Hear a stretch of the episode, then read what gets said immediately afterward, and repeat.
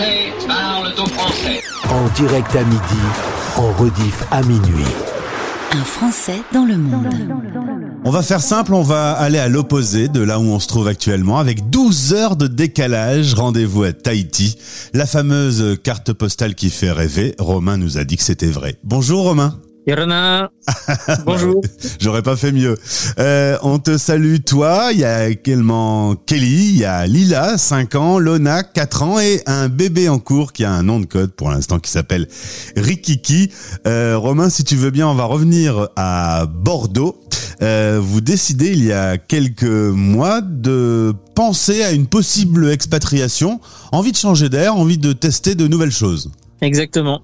Au départ, il y a il y a plusieurs années, on voulait partir vers le Canada et euh, une opportunité s'est faite avec la belle famille de venir sur Tahiti. On a pris le coche il y a maintenant 11 mois de ça et euh, du coup on s'est retrouvé ici au jour d'aujourd'hui.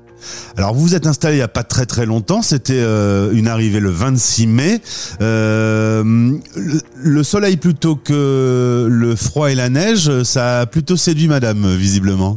Oui, le froid c'était quelque chose qui était assez freinant pour nous. On avait visé le Canada et c'est vrai que le climat peut devenir très très rude.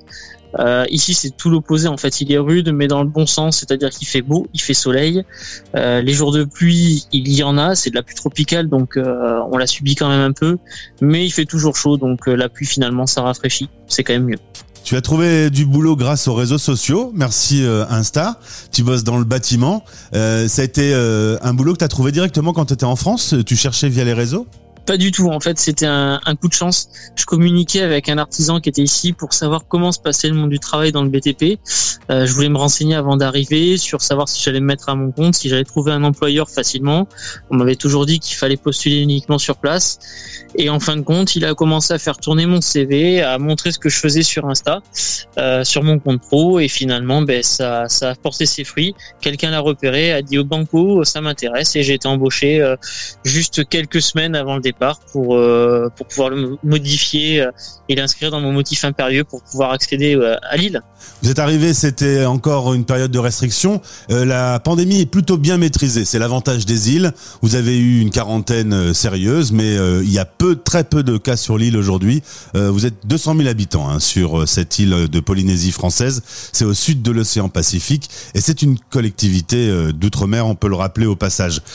Tahiti en famille, c'est votre compte Insta. Ça permet de faire le lien avec vos amis qui sont restés en France Exactement, les amis, la famille qui, qui nous a pas suivis et qui, qui, viendra peut-être nous voir au fur et à mesure. Et puis finalement, ça permet aussi de faire le lien avec des gens qui sont déjà sur place, des gens qui souhaitent venir aussi. On a, on a eu quand même pas mal de gens qui nous ont demandé des infos, qui nous ont demandé euh, comment se passait la vie ici et ce qu'il serait bon de savoir avant de s'installer. tu fais guide pour expat en fait, euh, finalement. Ouais, à l'arrivée, on se rend compte finalement qu'on peut aider aussi les autres là où nous, on a un peu pêché parce qu'on n'arrivait pas toujours à avoir les infos qu'on cherchait. C'était assez compliqué, donc euh, pouvoir le rendre aux autres, c'est quand même un peu la philosophie d'ici. Donc du coup, ça nous plaît bien de pouvoir le faire. Alors bah justement, à faire le point sur les plus et les moins, on aime ça dans un Français dans le monde. Euh, le plus, tu me dis que c'est vraiment une carte postale. Il n'y a pas de doute, Tahiti, c'est c'est le rêve en fait. Ah, c'est beau. Il n'y a pas à dire, c'est vraiment très beau. Les montagnes ici, on les voit pas, elles sont complètement vertes. La végétation, c'est quelque chose qui m'impressionne à chaque fois. Et pareil, dès qu'on se promène en bord de plage et qu'on commence à voir l'eau turquoise, bah, on ne peut que se contenter de rêver. Et pourtant, on est sur Tahiti, l'île même qui n'est pas encore le, la perle elle-même du Pacifique. Il y a encore des petits atolls qui sont encore plus sauvages, plus avec de l'eau turquoise et vraiment des, des, décors qui sont merveilleux. Mais ouais, ça, ça correspond bien à la carte postale qu'on s'en fait. Euh, c'est un bon point.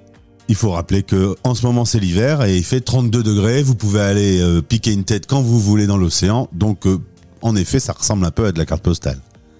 Ouais, c'est vrai qu'en ce moment on a 30, 32 le matin, on va être entre 35 et 38 l'après-midi c'est l'hiver. De ce qu'on nous a dit, c'est la période qui est un peu fraîche. Alors on attend encore de le découvrir nous parce que ben, euh, dans un an peut-être qu'on s'y fera, mais pour l'instant euh, c'est une période très chaude et l'été euh, nous tarde pas trop en fait.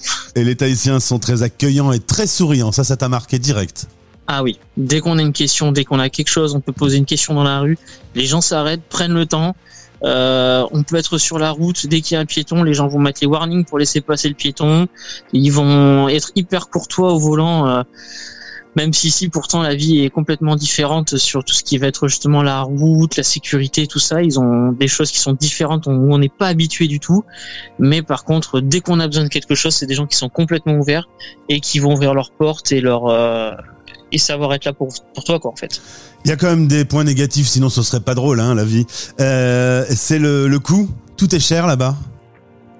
Tout, absolument Il n'y a pas quelque chose qui n'est pas cher. Euh, même quand on nous dit euh, il y a des produits de première nécessité qui permettent quand même d'avoir des accès à certaines choses qui sont pas chères, comme le pain, le beurre, le lait. Ce sont des trucs euh, qui sont vitaux, donc du coup ils baissent un peu les prix là-dessus mais euh, dès qu'on va commencer à vouloir acheter quelque chose, ça va être euh, ahurissant.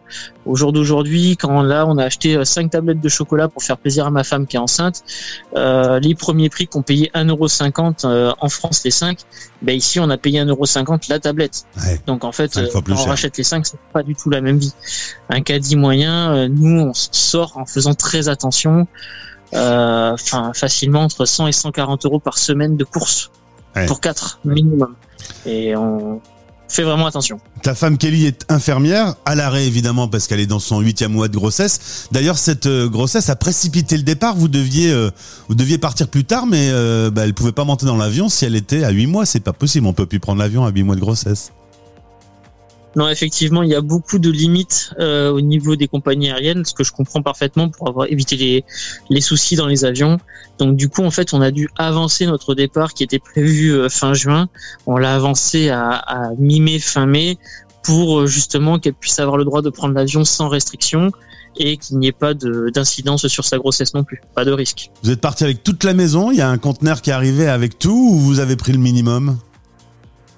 Non, on a pris le minimum parce que ça c'est pareil. Autant si la vie est chère ici, autant ramener sa vie est aussi excessivement cher. Euh, il faut savoir que quand même le container il traverse euh, bah, le globe, hein, et on peut pas faire plus long. Ouais. Et du coup, bah, forcément, c'est un gros coup derrière. Donc euh, nous, on a partagé un container avec mes beaux-parents qui sont là aussi, et du coup, bah, euh, ça permet de réduire un peu les coûts. Mais euh, c'est vrai que non, on n'a pas emmené, on a quand même fait au minimum le vital pour pouvoir euh, venir et principalement d'ailleurs on en est l'univers des enfants pour que eux restent euh, dans leur milieu et qu'ils ne soient pas perdus. Ça qu'ils aient quelques repères.